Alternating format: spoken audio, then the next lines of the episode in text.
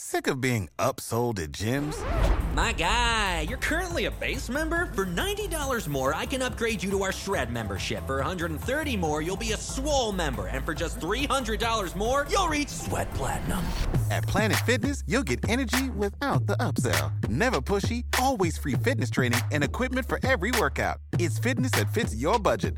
Join Planet Fitness for just $1 down and $10 a month. Cancel anytime. Deal ends Friday, May 10th. See Home Club for details. As a longtime foreign correspondent, I've worked in lots of places, but nowhere as important to the world as China. I'm Jane Perlez, former Beijing bureau chief for the New York Times. Join me on my new podcast, Face Off US versus China, where I'll take you behind the scenes in the tumultuous US China relationship. Find Face Off wherever you get your podcasts.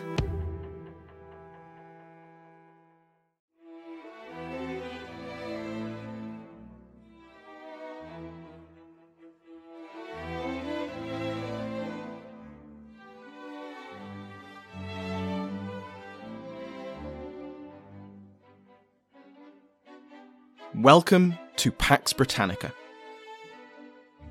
Season 2, Episode 47 Inchiquin and Broghill.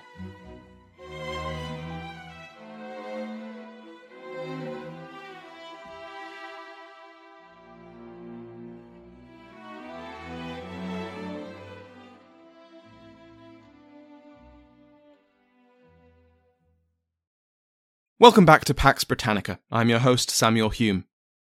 Before we begin today, I'd like to thank my Patreon House of Lords, which has seen some changes. Bell, Lord Williams, has ascended to the Earldom of Carrick.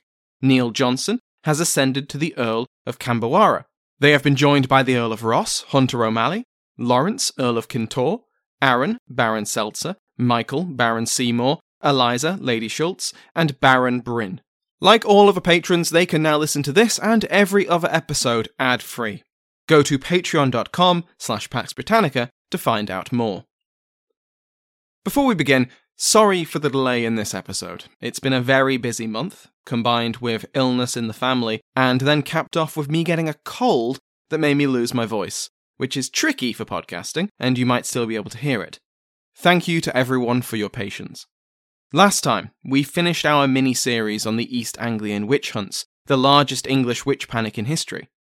Sparked by a single accusation in the Essex village of Manningtree, the witch panic spread throughout the region from 1644 until around 1647. Hundreds of people, mostly women but also some men and children, were accused of conjuring spirits, making deals with the devil, and causing harm through maleficium. The most famous, or infamous, individual involved in the East Anglian trials is the Witchfinder General, Matthew Hopkins, alongside his colleague John Stearne. The two men led their retinues of professional watchers, searchers, and pricks, uh, prickers throughout the region, offering their esteemed services to those communities they passed. For those services, they demanded a humble fee, which was often so high that more than one parish was left struggling with debt. However, gradually, the opposition to the witch hunt grew to the point where the witch finders had to justify themselves to the public, to argue that witch beliefs were not superstitious, that their means of extracting confession weren't torture, and that their fees were not extortionate. Neither Hopkins nor Stearne managed to do so. Hopkins died young, from an illness he likely caught when visiting one of the disease ridden dungeons his suspects were kept in. Stearne spent the next few years and any fortune he'd earned from his witch hunting days fending off lawyers representing the communities he had helped. Now we return to the big picture and to Ireland. We last left Ireland as King Charles, through his leading representative in the kingdom, the Marquis of Ormond, James Butler, signed the cessation of arms with the Irish Confederacy. This had not gone down well in England or Scotland, or among Protestants in Ireland. This isn't hugely surprising. In the King's British kingdoms, the Confederacy was seen as just a presentable face for the outrageous and barbarous violence of the Irish Rebellion. If you recall, the printers had had a field day reporting, exaggerating, or just completely inventing atrocities which the Irish rebels had committed in the uprising. Now, just a few years later, the king was agreeing to a truce to better fight Parliament in England. Even for English royalists, the cessation left a bad taste in their mouths, even before they considered the political repercussions of signing a truce with the Confederates. We've already covered the benefits and costs of the cessation to the king's cause in England, but to sum it up, he paid a very high political price for a very low return, with only a few thousand soldiers returning from Ireland to fight for him, with many of those being killed in battle, deserting, or defecting to Parliament's armies. In Ireland, it split the Protestant side. Ormond remained, in theory, the commander in chief for all Protestant forces, which included the Scottish Covenanters in Ulster, commanded by Monro. But that had always been a very tenuous chain of command, and the cessation, and then the Solemn League and Covenant, shattered that convenient lie. The war between the Confederates and the Covenanters continued. But the cessation brought other divisions within the Protestant side to the fore, most notably in Munster. Here, in July 1644, Lord Inchiquin published a unanimous declaration which announced his defection from the Royalist cause to that of Parliament. The declaration explained that this desertion from the King's banner was due to Charles having agreed not to make peace with the Irish rebels without Parliament's approval. This was part of the Adventurers Act of 1642, passed by Parliament after Charles fled London, but which he had given royal assent to. Because if there was one thing both King and Parliament could agree on, even as they geared up for civil war, was that the Irish rebellion had to be crushed. But now, here was Charles going back on his word in order to better focus on fighting his own Protestant subjects. It was an appalling betrayal.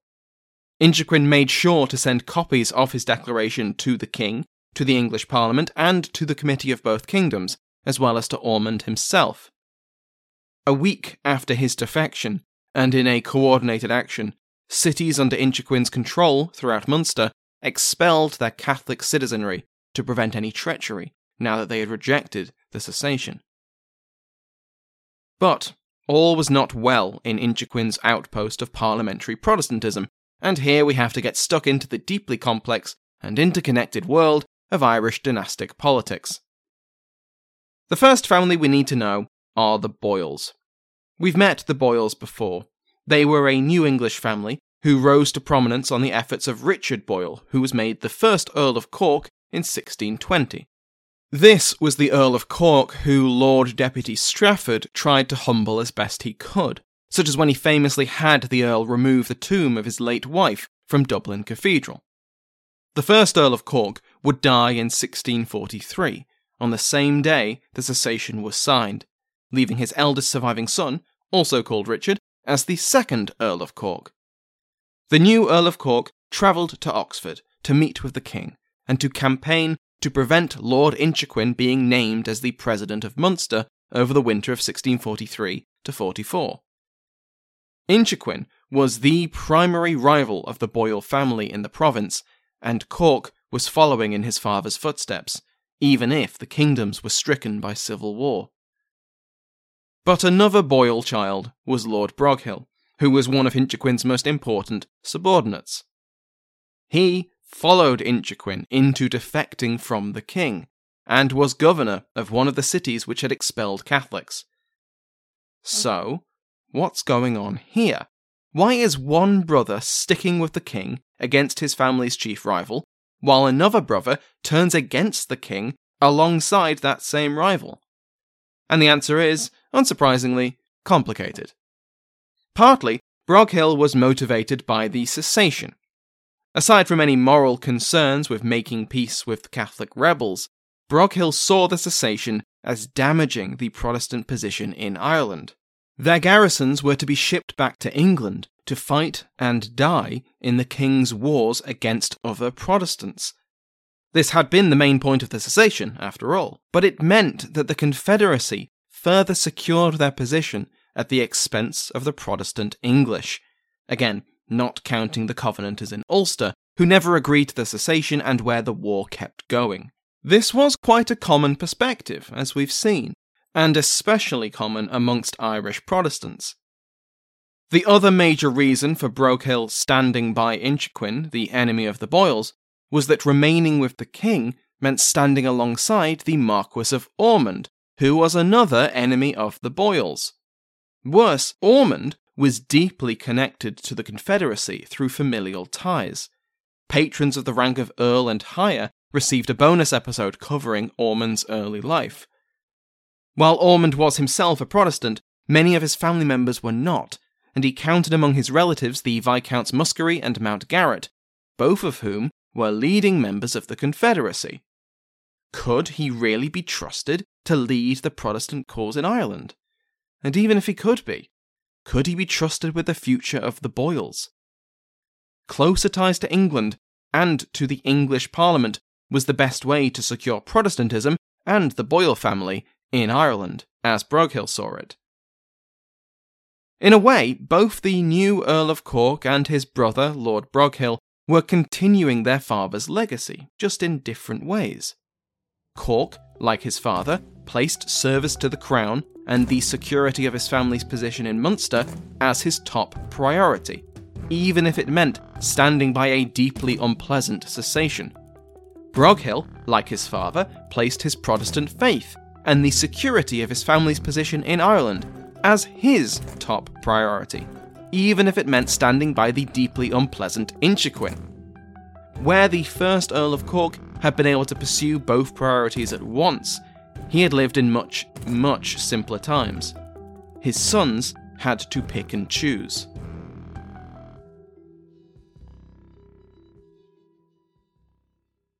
Ben, we're on someone else's podcast. Let's not intrude too much. You've got 30 seconds to tell this wonderful listenership about the conference. Shoot. Oh, okay. Uh, Intelligent Speech is back. Again, it's a conference that brings together your favorite educational podcasters with their fans in an intense one day online extravaganza. It's all happening online on June 25th, starting at 10 a.m. Eastern Standard Time. Between the three keynotes and the 42 individual sessions and roundtables, it's a three ring circus of online content. Wow. What are they going to be speaking about? Our theme this year is crossings of one form or another. Very arty, very chic. Amazing. Where can people get tickets? Intelligent Speech Conference, all one word, dot com. And tickets are $30, but if you act now, you will get the early bird special of $20. And if you use this show's promo code, which hopefully the host will shortly provide, you will save an additional 10%. Wow! Cue rousing music.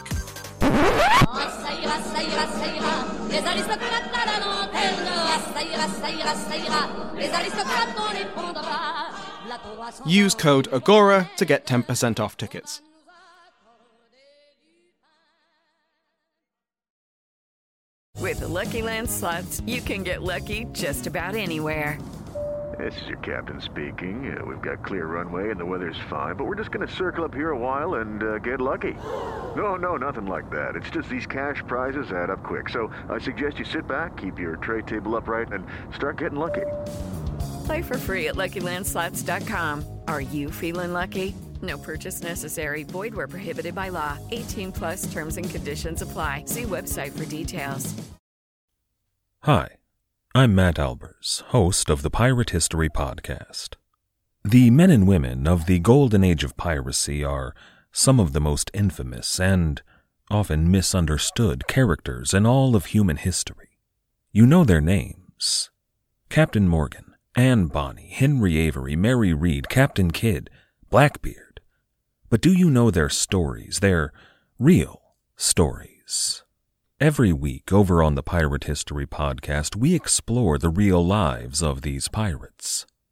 We examine what made these pirates sail the high seas in search of plunder and adventure and revenge. The real stories are a lot more complex and a lot more interesting than the stories most of us have been told. If you'd like to hear the stories of the real men and women who went on the account and sailed under the black flag, join us on the Pirate History Podcast.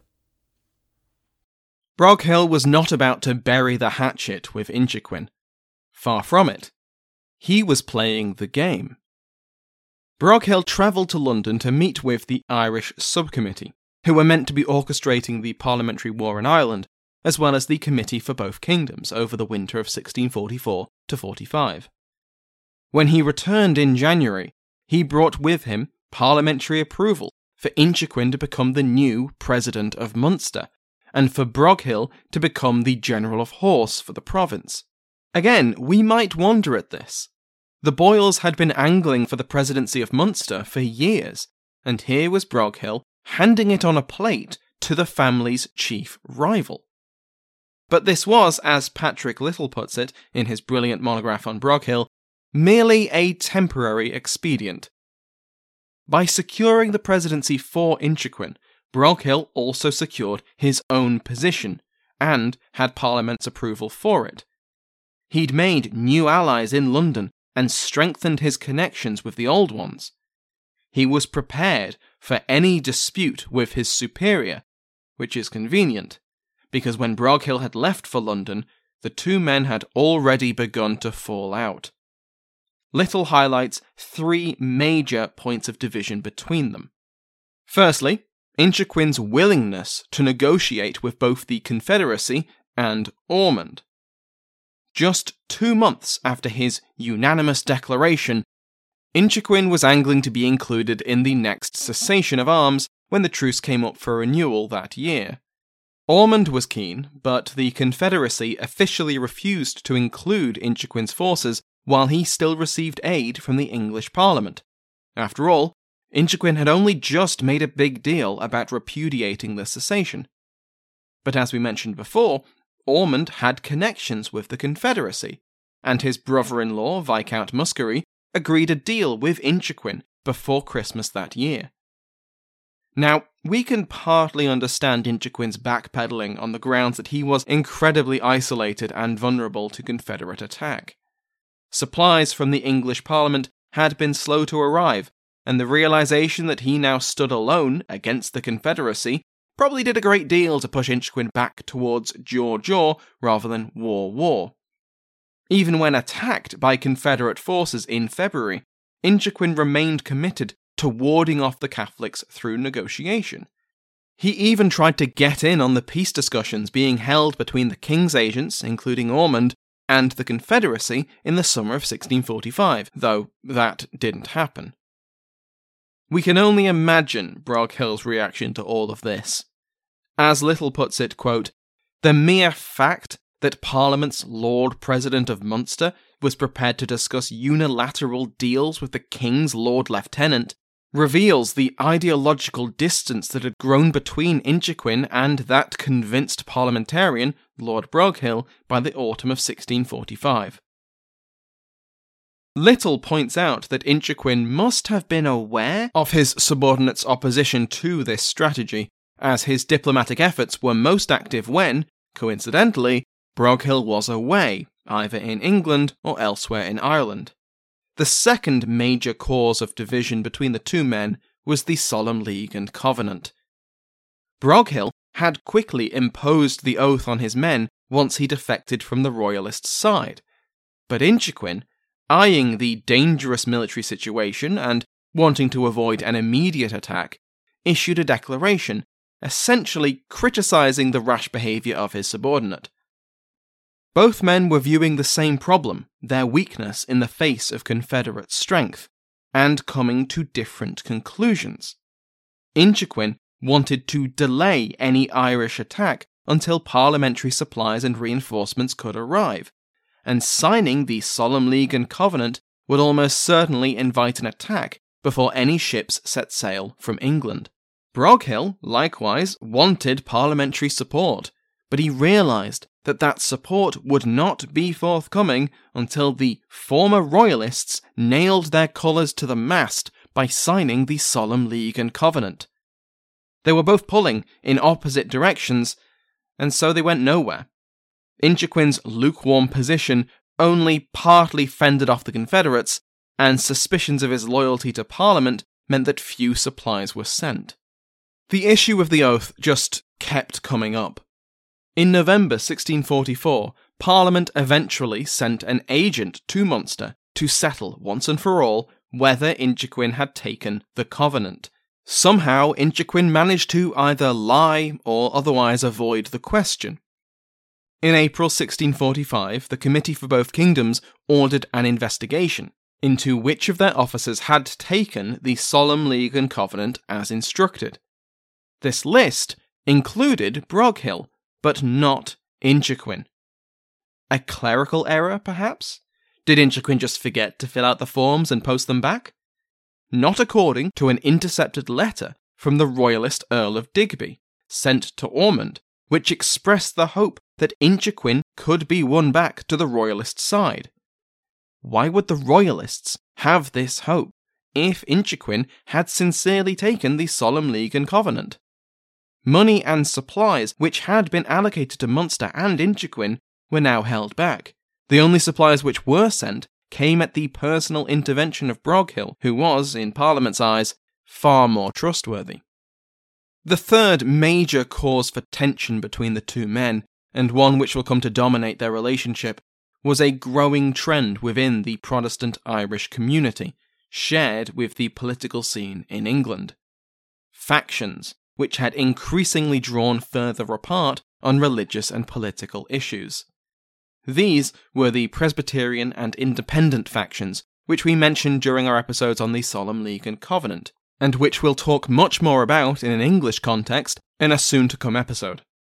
As a reminder, the Presbyterian faction desired negotiation and compromise with Charles, and to, as the name suggests, institute a Presbyterian Calvinist church in England as well as Ireland.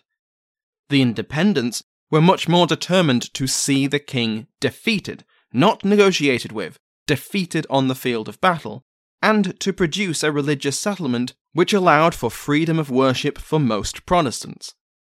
As always, these priorities aren't set in stone or applied evenly, but they're helpful for understanding the complicated politics of revolutionary England. These factions related differently with Ireland. The Presbyterian desire for a compromise peace would include the Ormondists in Ireland, those Protestants who allied with the Lord Deputy, as well as the Scottish Covenanter forces in Ulster. The Earl of Essex, Parliament's commander in chief, for now, was counted among the Presbyterian faction. Essex's half brother was the Earl of Clanricarde, a Catholic and an ally of Ormond. So naturally, Inchiquin found support from the Presbyterian faction. The Independents took a very hard line on the Irish issue, and through their dominance of the Committee for Both Kingdoms, they exerted their influence over the Irish Affairs Subcommittee. The Independents wanted Ormond gone. They despised the cessation, and they favoured a very harsh policy against Irish Catholics. So naturally, Broghill found himself aligned with these independents. Little groups Broghill alongside zealous colonial administrators like ex Lord Justice Parsons and Sir John Temple, christening them as the Irish independents, and highlighting that many of these Irish independents had been aligned with the first Earl of Cork in the decades before the rebellion. Their aims remained much the same now as they did then they desired the reformation and civilization of the native Irish through extensive plantation, and they opposed Ormond and the Butlers. The English independents were also very concerned about Scottish influence over English affairs, and they absolutely included Ireland as an English affair.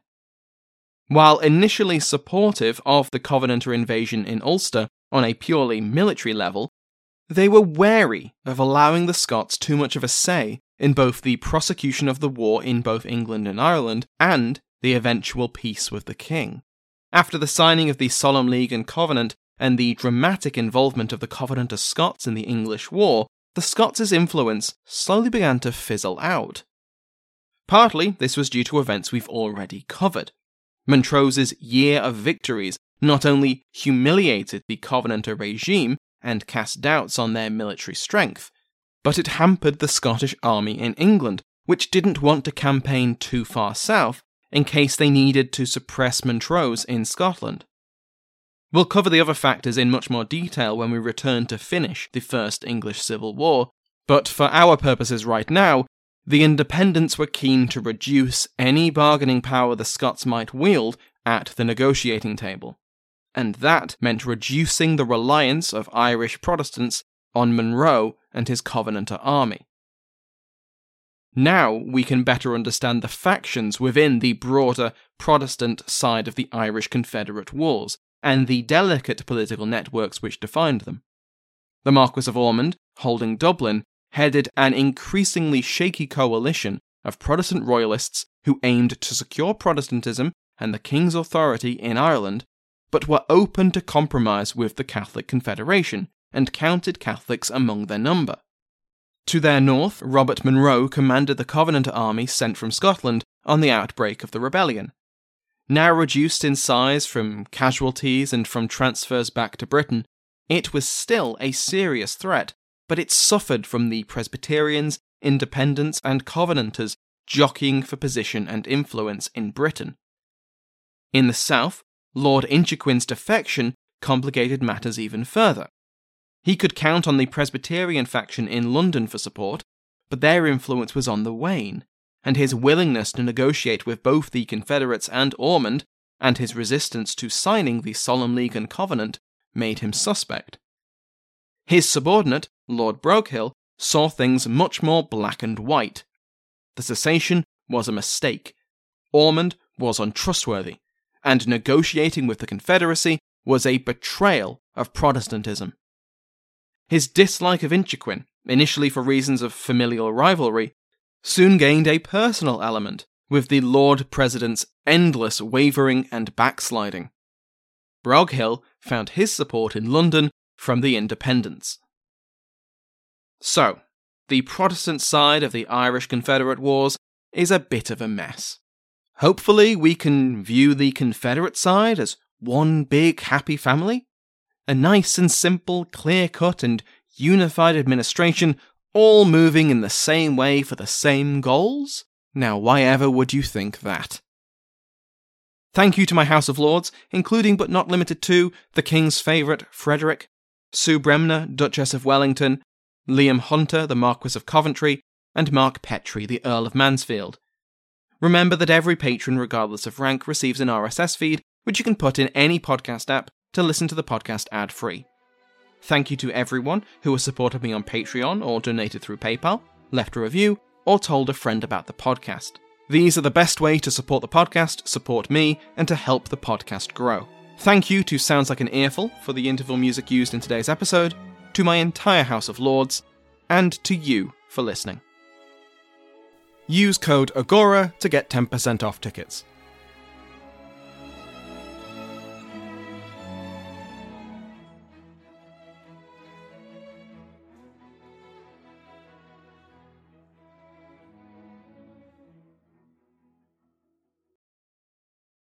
Hello, it is Ryan, and we could all use an extra bright spot in our day, couldn't we? Just to make up for things like sitting in traffic, doing the dishes, counting your steps, you know, all the mundane stuff. That is why I'm such a big fan of Chumba Casino. Chumba Casino has all your favorite social casino style games that you can play for free anytime, anywhere with daily bonuses. That should brighten your day a little.